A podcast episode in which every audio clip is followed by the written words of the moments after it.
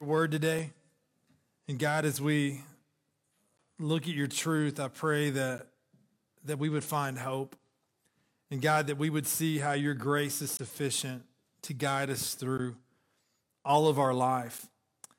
Lord, that uh, even in the craziness and just the chaos of the world, that Lord, today, by looking at your truth, that our minds would, would truly have a different perspective. Lord, give us grace and, and Lord, give us wisdom. I pray, Lord, you give me strength to share this the way you want me to say it. It's in Jesus' name we pray.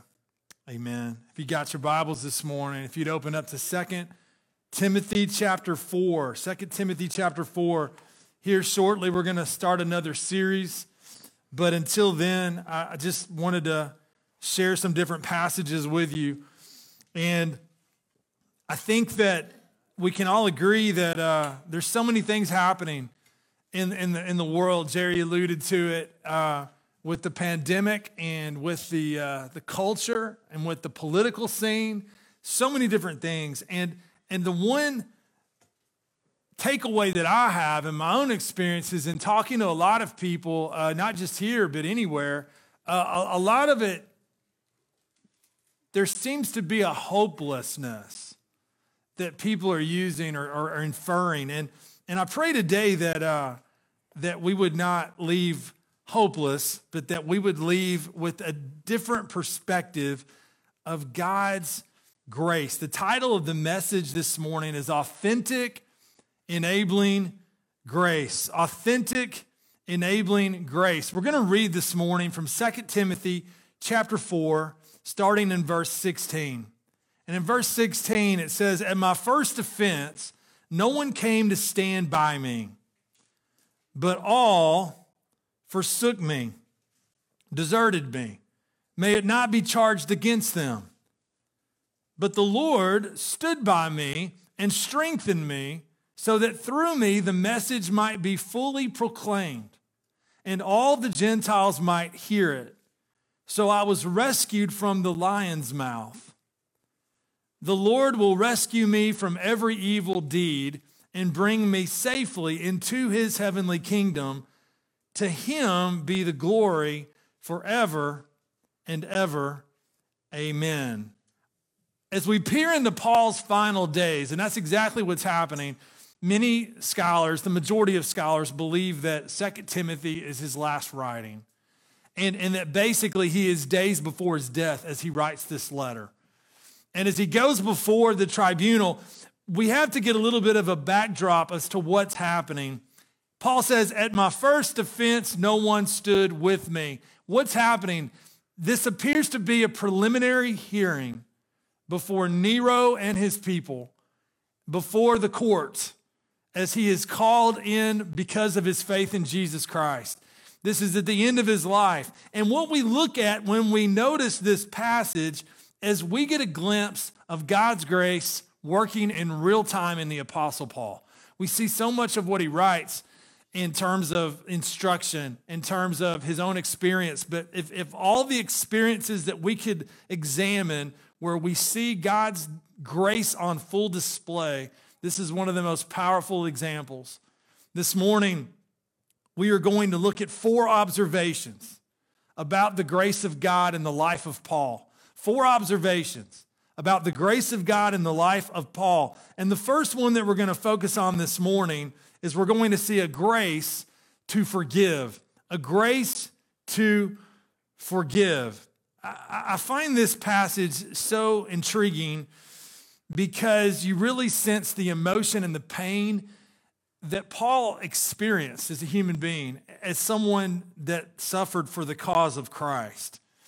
And as we look at this, I pray that we would see that the, the, the whole focus of Paul's life was what we looked at last time. Paul would say, For to me to live is Christ and to die is gain. And to put that in layman's terms, that basically is the idea that, you know, you could go up to somebody right now and say, Hey, what is it that drives you? What is it that you live for?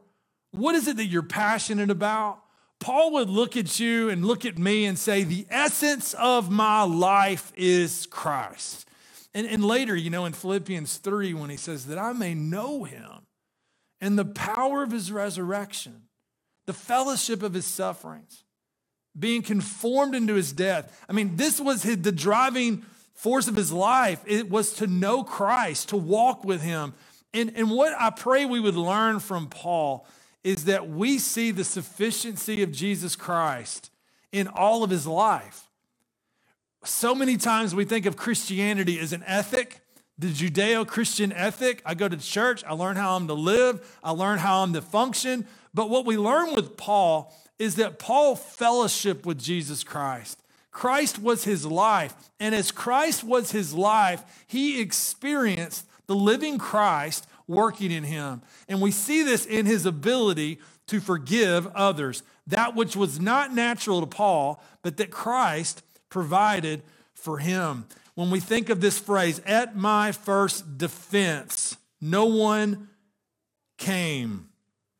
What is he speaking of? I was looking at some different commentaries, and, and I love what one quote of Alfred Plummer is. He says, Among all the Christians in Rome, there was not one who would stand at his side in court, either to speak on his behalf or to advise him in the conduct of his case, or to support him by a demonstration of sympathy at my first defense, no one took my part. All deserted me. Yet, if ever an accused man needed help, it was now. We are not told what charges had been laid against him, but we know from Tacitus, Pliny, and other contemporary writers the kind of allegations which were being made against Christians at that time. This is fascinating. The early Christians were charged going on here. They were accused of atheism because they eschewed idolatry and emperor worship. They were accused of cannibalism because they spoke of the Lord's Supper. They were accused of hatred of the human race. I tell you what goes around comes around, and history has a way of repeating itself and mark it down, the very claim against the early church, they were haters of humanity, will come back on the scene in our lives today. may not be in our lifetime, but I think as we look at the world, as we think about the cancel culture, as we think about what the world defines as good, anyone that doesn't agree with or immediately canceled, don't be surprised that with the sexual ethic, with the Equality Act, that there will be a day in our lifetime when those who hold to a biblical Christian sexual ethic will be called bigots and literally will be accused of being haters of humanity. And I look I say that only because Paul was living in a time of Nero, but that's not really the point of what I'm looking at here. I want you to see something here. The man who had given his life for the church now was in a situation at the end of his life where he needed people to come and speak on his behalf, and nobody came and nobody spoke up. And what appears to be the case is the fear of these people dominated their response. How would you feel? I mean, uh, one common reality amongst people in ministry is that you know they share their stories and and and every time ministers share their stories if something like this gets brought up, they go, I mean, we don't have much to complain about, right? We don't have that much to say. I mean, we can go through bad weeks, we can go through bad letters, we can go through people speaking bad about us, we can go through all of that. But but that that's hard. We can have people reject us, but think with me here. Think about the emotions of the apostle Paul that at the end of his life, after three missionary journeys, after all that he had given to the church, he literally goes before the tribunal and nobody shows up on his behalf. This passage is, is powerful. Look at it. At my first offense, no one came to stand by me. And literally in the Greek there, this is the way it should read At my first defense, no one came. No one came. No one was present. I, I was looking at this word, and we're going to see it come up again later, but no one came. He was rejected. I, I, I love this thought here because it, this word, you can trace it through the New Testament. Look at this word, the fourth one here But when Christ appeared, same Greek word, you could literally translate this, but when Christ came as a high priest. It hit me studying this. Aren't you thankful that Christ came? because the reality is is that because Christ came, we have hope because as human beings we are no different than the associates of the Apostle Paul. We're prone to fear, we're prone to discouragement, we're prone to all kinds of inconsistencies. But Christ came, and Christ was the sufficiency for Paul. And if we look at his ministry, think about his giving, sacrificial life that he exhibited over and over. Look at this passage in 1 Corinthians 16. And when I arrive, the word is the same in the Greek, and when I come, and think how many examples there are within the book of Acts and within his epistles that demonstrate his sacrificial coming on their behalf. Yet again, the point being, at my first defense, no one came. And then he says a fascinating word, but they all deserted me. They deserted me. They, they forsook me. They, deserted me, they left me behind. Uh, we're going to see this morning that because of the grace of Jesus Christ, his grace was sufficient in Paul's weakness. And while people didn't come, the Lord Jesus came. And when people deserted him, the Lord Jesus did not. Isn't it comforting today? Have you given thought recently to the fact that we do not have a high priest who cannot sympathize with us? Because we have a high priest that was the God man and understands us. Do you remember the passage that forecasted Jesus on the cross in Psalm chapter 22, where it says, My God, my God, why have you forsaken me? And aren't you thankful today that ultimately Jesus was willing to be forsaken, that we do not have to live forsaken by God? And that's exactly what we're looking at. And you may be thinking, what is this grace to forgive all about? Well, you have to get the context. Here's a man that was near the end of his life. People deserted him, they turned away from him. No one came to stand by me, but all deserted me. But then he makes this phrase here. He says, May it not be charged against them. This is a fascinating phrase, and we got to understand it because it's filled with language of the gospel. What would be the reaction that you would have if somebody you love sold you out? What would be the reaction of the world?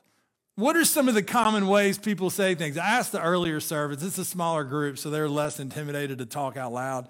Stan always talks when I ask questions. And uh, and, and, you know, he was pointing out, we were talking back and forth about, isn't this where people say karma? They got a lot of words to say about karma, right? And, and they say stuff about karma.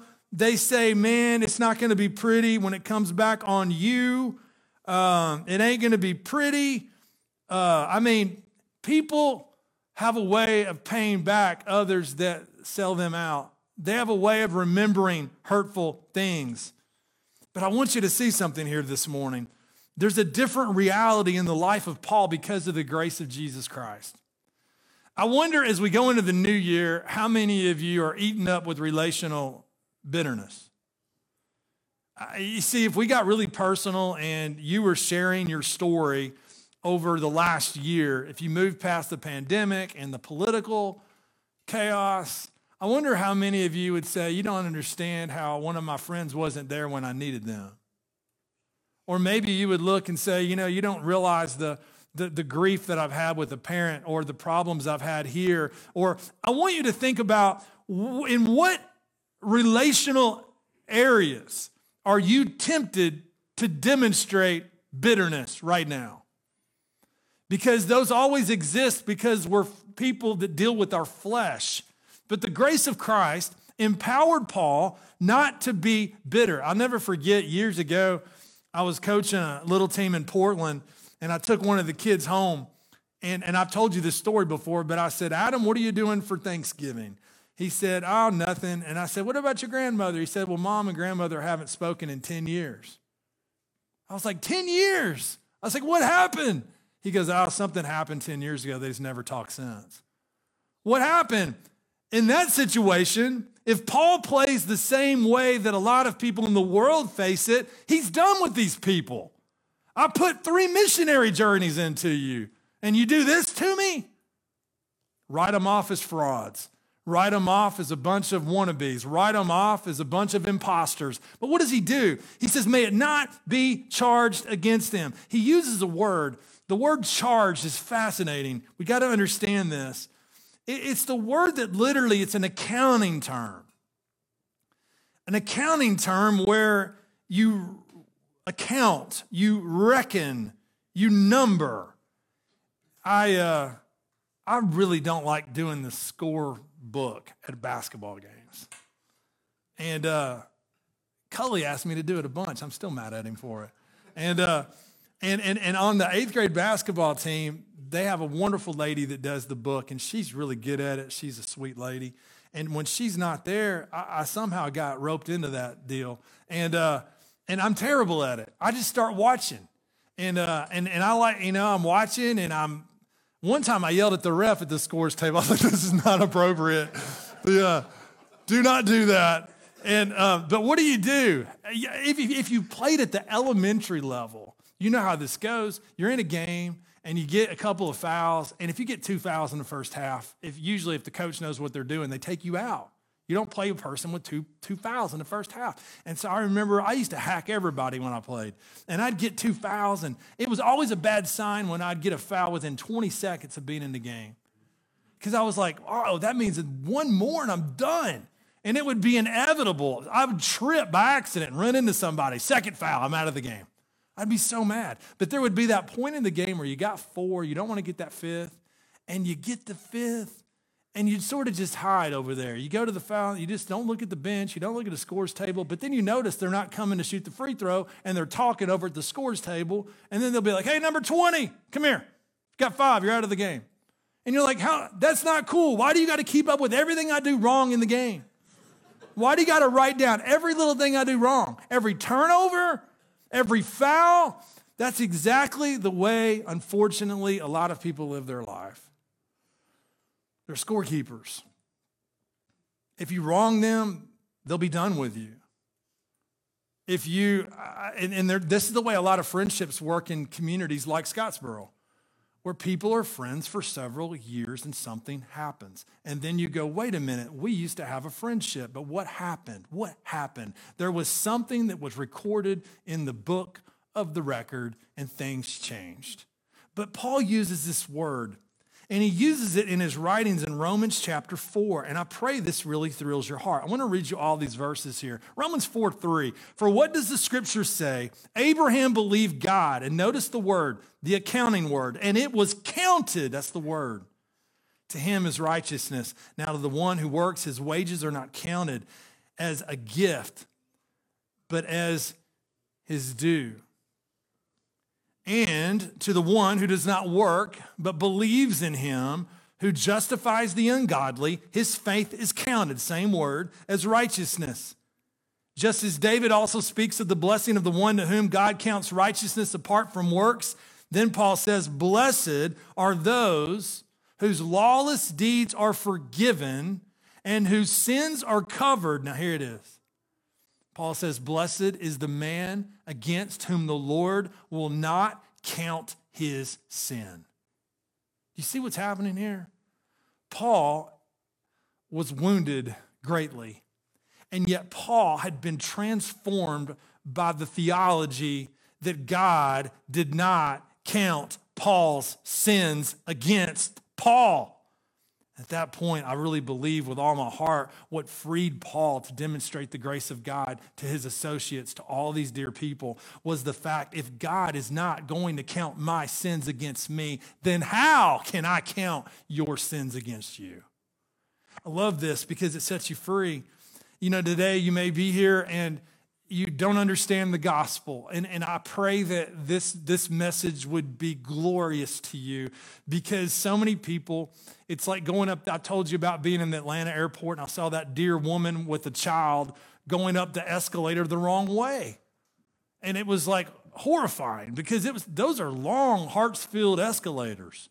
And everyone looked at her just like, please, ma'am, turn around and don't fight it she she I think got embarrassed and lots of people are watching her and she just was like I'm going to try to do it.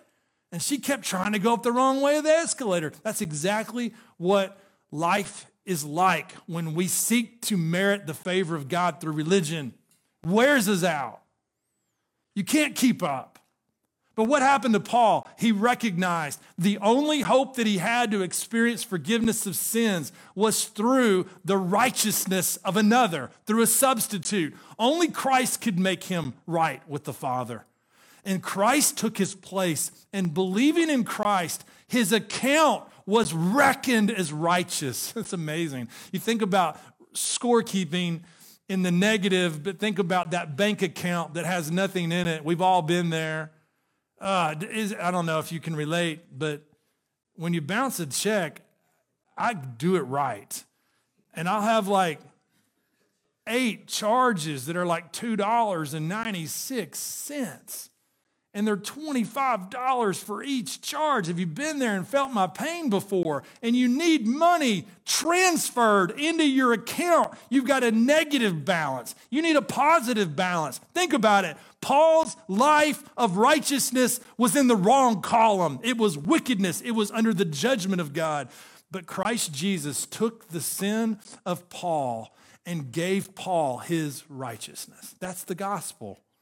And it changed the way Paul looked. And the grace of God now enabled Paul not to be bitter, not to hold it against people, but to forgive. I pray that we would see God's grace is extravagant. It enables us to forgive. Last night I was um, going to bed and, and Will was sleeping next to me. And, and he goes to bed and he sleeps pretty quick, don't you, Will? And, and he can fall asleep in about eight seconds. It's amazing. And, and I was thinking, you know, isn't it like this? I've been bitter at people before, but have you ever thought of this? When you're bitter at individuals, while you sit up late at night being bitter, they sleep like a baby. It doesn't hurt anybody but you. But the grace of God gives you the freedom not to live this way the second observation of the grace of God here in Paul's life. It's not just a grace to forgive, it's a grace for comfort. You could literally change number two and put a grace to fellowship. And I think you'll see what I'm talking about here in a moment. What he does next is, but the Lord stood with me and strengthened me. This is phenomenal. He says, May it not be charged against them. And then he moves into the passage of verse 17. I want you to look at a couple of passages that hit me as I was studying this. Jesus says, Abide in me and I in you. As the branch cannot bear fruit by itself unless it abides in the vine, neither can you unless you abide in me. Unbelievable. Jesus invites us to a fellowship whereby we abide in him and he in us. That's phenomenal. Listen to the words of John 14, verse 21. Whoever has my commandments and keeps them, he it is who loves me. And he who loves me will be loved by my Father. And I will love him and manifest myself to him. Uh, it's unbelievable language here. Th- think about it. You're talking about the God of the universe making his home, so to speak, with sinners. The God of the universe reaching down, the God of the universe abiding in us, we in him. Remember the ending of the Great Commission where Jesus says, teaching them to observe all that I have commanded you. And behold, I am with you always to the end of the age. You remember the passage in the Old Testament that often is read? At times of death, and it's such an appropriate passage when we have loved ones die because it reminds us that even in the dark valleys of death, even though I walk through the valley of the shadow of death, I will fear no evil, for you are with me. Your rod and your staff, they comfort me. And notice as we look at verse 17, but the Lord stood by me and strengthened me. He stood with me. I got excited looking at this because the word stood is very similar to the word in verse 16 when he says, No one came. It's a synonym of the word stood here. And the, the, literally, the visual is this At my first offense, no one came, but Christ stood. No one came. If you took the synonym to its furthest level, you could say, At my first offense, no one stood with me, but Christ stood with me. For the Christian, the grace of God enables them to recognize his comfort will always be present. His comfort is always there. He stood by Paul, he stands by us. He comforts. He's my rock. He's my high priest. He's my advocate. He's my friend. He'll never leave me. He'll never forsake me. Listen to how Paul words it in 2 Corinthians. We are afflicted in every way, but not crushed. Perplexed, but not driven to despair. And then look what he says in verse 9. He says, persecuted, but not forsaken. Now think about it in light of what we just read in 2 Timothy 4. If you're reading 2 Timothy 4, you could say, wait a minute, Paul's wrong there. He was forsaken. How can he say persecuted but not forsaken? But what's he speaking of? Ultimately, he was never forsaken. He was never forsaken. The Lord Jesus Christ was always by his side. I think that what hit me in, in looking at this was th- there's grace everywhere in this passage. I, I, I level it, I made it into four categories, but you could come up with more than four.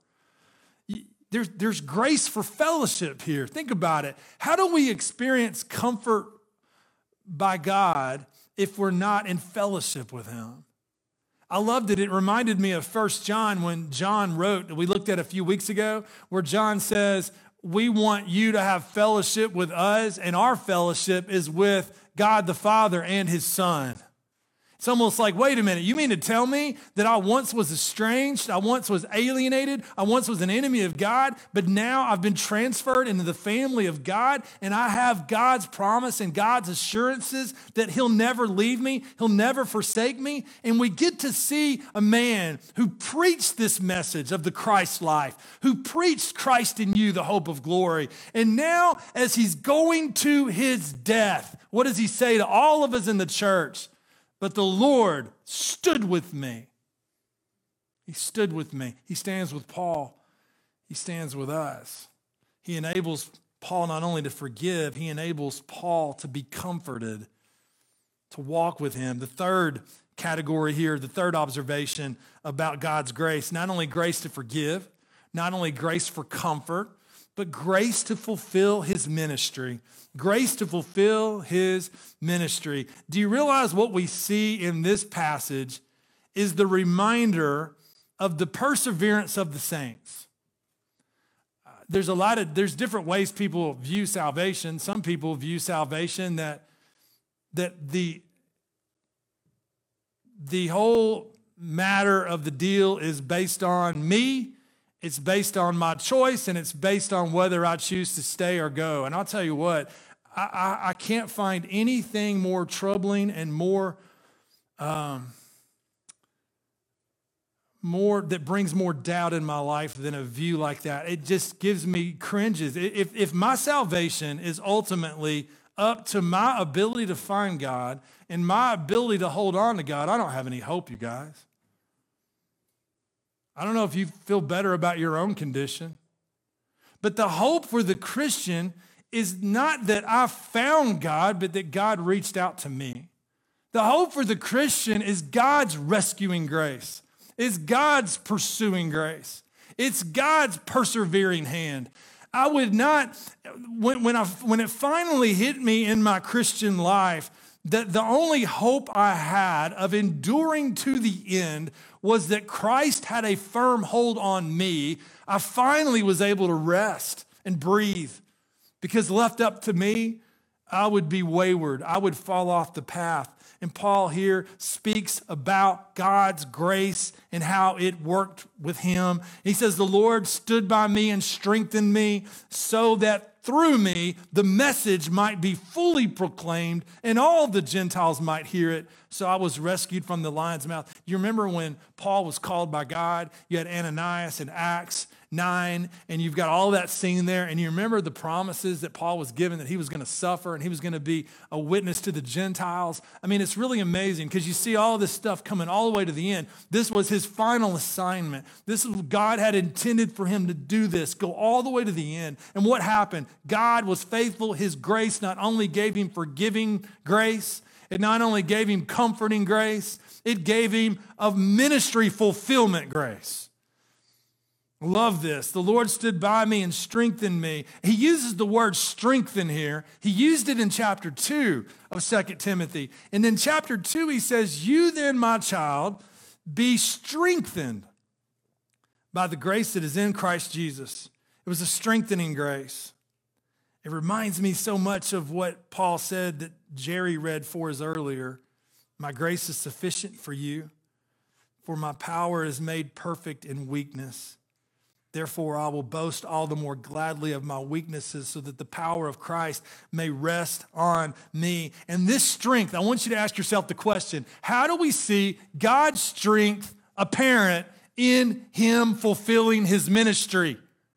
How do we see the strength of God apparent in his fulfilling his ministry? Well, the first part of this is his boldness. You remember what he said in 2 Timothy 1 8, if you've ever read the letter.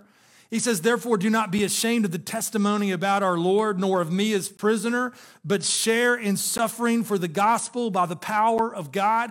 He needed boldness. I tell you, I mentioned it earlier, but this excites me. How in the world, my prayer is, you know, is not, my prayer is that, is that the, uh, we would grow in maturity in Christ. And, and one of my prayers is that the students that we have in this church, the people young enough to think, wait a minute, he's talking to me right now. The, uh, that they don't just know about God, they know God. They know him. There's a lot of people that know about God in Scottsboro. A lot of people. But but but this morning, do you know him?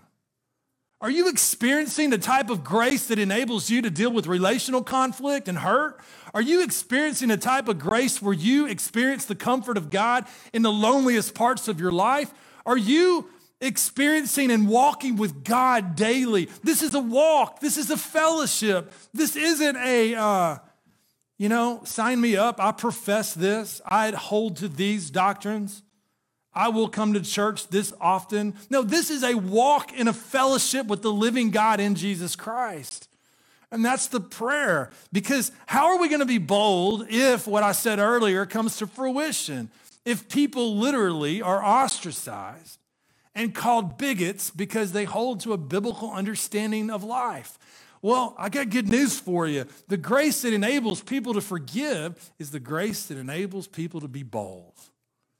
Aren't you excited about that? You see, God not only enables his own to persevere, God gives grace for his own to be bold, to be bold in the face of of fear, to be bold in the face of persecution, to be bold in the face of enemies. And, and Paul spoke about it in 2 Timothy 1 8. But not only was strength necessary to be bold, strength was necessary to endure.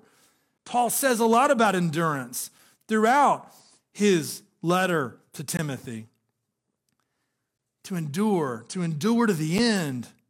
I want you to get the sense of what he's dealing with here he, he's going before the council. He possibly Nero, all Nero's men, but but there's a guy, the guy I quoted earlier, Alfred Plummer. He does a good job here. He says it is quite possible that this event, which the apostle of the Gentiles regards as the completing act of his own mission and ministry, took place in the forum itself. But at any rate, it would be held in a court to which the public had access. And the Roman public at this time was the most representative in the world. In that representative city and before that representative audience, he preached Christ. And through those, who were present and heard Christ, and through those who were present and heard him, the fact would be made known throughout the civilized world that in the imperial city and before the imperial bench, the apostle of Christ had proclaimed the coming of his kingdom. And this is what he said to Timothy. He says in 2 Timothy chapter 2 verse 10, "Therefore I endure everything for the sake of the elect, that they also may obtain the salvation that is in Christ Jesus with eternal glory." The saying is trustworthy, for if we died with him, we will also live with him. If we endure, we will also reign with him. If we deny him, he will deny us. In, in 2 Timothy 4, he speaks about this endurance. He speaks about it all through his letters. And Paul endured. He needed strength to not only be bold, he needed strength to endure. And he says, The Lord stood by me and strengthened me so that through me, notice that phrase, through me, I love it you remember it's like Galatians 2:20. I've been crucified with Christ. Nevertheless, not I who live, but Christ lives in me. It's like the message that Christ is preaching and proclaiming through Paul. He says, I might be fully proclaimed and all the Gentiles might hear it. And then he says something fascinating. So I was rescued from the lion's mouth. And what in the world does that mean? People speculate here. Some say, was it a physical lion? Was it the Romans? throwing people to the lions literally. Most scholars believe that's not what's at stake here because Paul was a Roman citizen. Some people believe the lion might have been Nero. I think that's a very good view. I was delivered from the lion's mouth. It could have been one of the leaders, it could have been Satan. Some people look at the similarities of the language in 2 Timothy 4 16 through 18 and compare it to Psalm 22. And at the end of Psalm 22, he speaks about the lion. Some people think he's drawing from that, not sure. But what I want you to see here is that God's grace enabled him, his strength enabled him to be bold, endure, to be delivered. He works in us, he works through us. I love the passage in 2 Peter chapter 2 verse 9. Then the Lord knows how to rescue the godly from trials and to keep the unrighteous under punishment until the day of judgment. You may be thinking, how in the world can I be faithful as a Christian in the world today? I got good news. Paul serves as a great example to us. It, it's not in your ability, it's in the grace of Christ. The grace of Christ will enable you to fulfill your calling. You remember in Ephesians chapter 2 when he says, We are his workmanship, created in Christ Jesus for good works. You were created in Christ Jesus for good works. How in the world are you going to be faithful to that? Through the grace of Jesus Christ. I love this because it sort of reminds me as I think about next year and I think about the pandemic, I'll tell you, some people just love bad news. Did you hear that? They just found this, you know. Did you hear this? And I'm like, please don't tell me. it's horrible news. Did you hear this? No, I didn't hear this. The grace of Christ is sufficient no matter what you face. Uh, you know, if, if we're not careful, we're going to literally develop a defeatist mentality that literally says, let's just go home. It didn't work out the way we thought. Let's just stay at home and encourage one another on the prayer page, you know? living grace, the sufficiency of Jesus Christ in real time every day of our life. Christ enabling me in the hardest parts of life, enabling me as I'm facing martyrdom, enabling me as I'm facing the temptation to be bitter, enabling me when I'm lonely, enabling me, I mean, on and on and on. What do you see here? You see hope. You see hope, you see grace, grace that enables, grace that fulfills, grace that goes about what God's plans are. The Lord stood with me and strengthened me. Finally, this morning, I want you to see the last observation about God's grace not only grace to forgive, grace for comfort, grace to fulfill his ministry, but grace to hope. Do you realize this morning, maybe I've been so encouraged. I told you this before, but we've watched people go through, and they're continuing to go through, they're not done with it. But we've watched people go through trauma of death. And eh, I tell you, one of the ways that you see the genuineness of people's faith is how they respond when they're going through hurt and they're going through pain. I've been so blessed to see the testimony of these dear people in our church that have lost parents. And you know what? A lot of them, I've been so encouraged because as I've tried to reach out, they've expressed hopefulness in Christ. I want you to see something and be encouraged. If you're hopeful this morning, it's only because of the grace of God. The grace of God enables hope. It's not just something that you say, I'm going to be hopeful. World, worldly hope is iffy. It's like, I hope I win money. I hope my team wins. I hope this. The Christian's hope is built on historical truth. The Christian's hope is concrete, it's stable. And here we see another aspect of the authentic, enabling grace of God. Not just grace to forgive, not just grace for comfort, not just grace to endure and fulfill the ministry, but grace to hope. It reminds me of Paul when he speaks in Romans chapter 15. And in Romans 15, he spoke about that hope. He speaks about the hope that, that, that God gave, the hope that would abound to believers. That's the kind of hope that he experienced here. In Psalm 17, 8, it says, Keep me as the apple of your eye, hide me in the shadow of your wings. Romans, uh, again, I mentioned it. May the God of hope fill you with all joy and peace in believing so that by the power of the Holy Spirit you may abound in hope. And what's so exciting is if we look at Second Timothy, we go through the letter, we see hope all the way through it. In 2 Timothy chapter 4, verse 1, I charge you in the presence of God and of Christ Jesus, who is to judge the living and the dead, and by his appearing in his kingdom. He mentions that hope in, in verse 6 of 2 Timothy 4 I'm being poured out as a drink offering. The time of my departure has come. I have fought the good fight. I have finished the race. I have kept the faith. And then he says, Hence, therefore, there is laid up for me the crown of righteousness, which the Lord, the righteous judge, will award to me on that day, and not only to me, but also to all who have loved his appearing. This morning, do you have hope? There's a promise of heavenly hope here. He speaks of heavenly hope, ultimate rescue, a grace to bring glory to God. To Him be the glory forever and ever. Be encouraged by that today. This is the faith that you share with the Apostle Paul, a faith of like standing and because, believer, you are in Christ, you have the same promises and the same hope of His grace. I was listening to some music last night, and um, there was an artist back in the late 80s, early 90s that God used in my life, a guy by the name of Steve Camp. And, and, and one of his songs that I always like to listen to is He is all you need. I want to read you the lyrics to one verse. When you're alone and your heart is torn, He is all you need. When you're confused and your soul is bruised, He is all you need. He's the rock of your soul. He's the anchor that holds through your desperate times.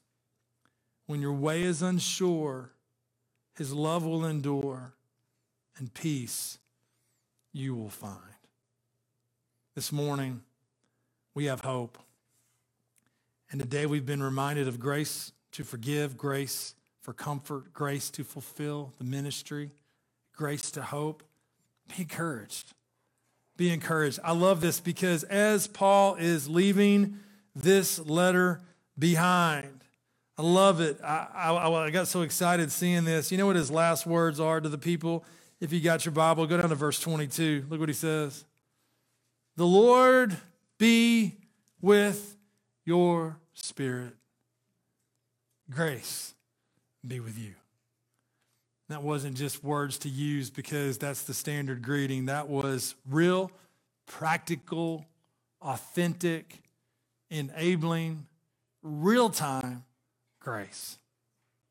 Would you bow your head? Lord, I thank you for your grace, God. And Lord, I pray that as a church that we would understand it more and more. But God, that, that we would see that it's not just saving grace, Lord, it's living grace. It's grace in the future, it's future grace.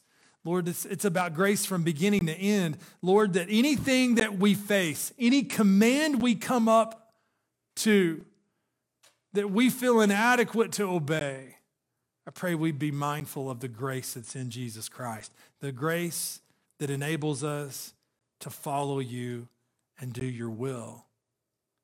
And Lord, I pray we would learn as the Apostle Paul that we appropriate this grace and walk in this grace by faith. We trust in you. We dependently obey. Lord, teach us how to live mindful of your grace in every area of our life. It's in Jesus' name we pray. Amen. If you stand with me.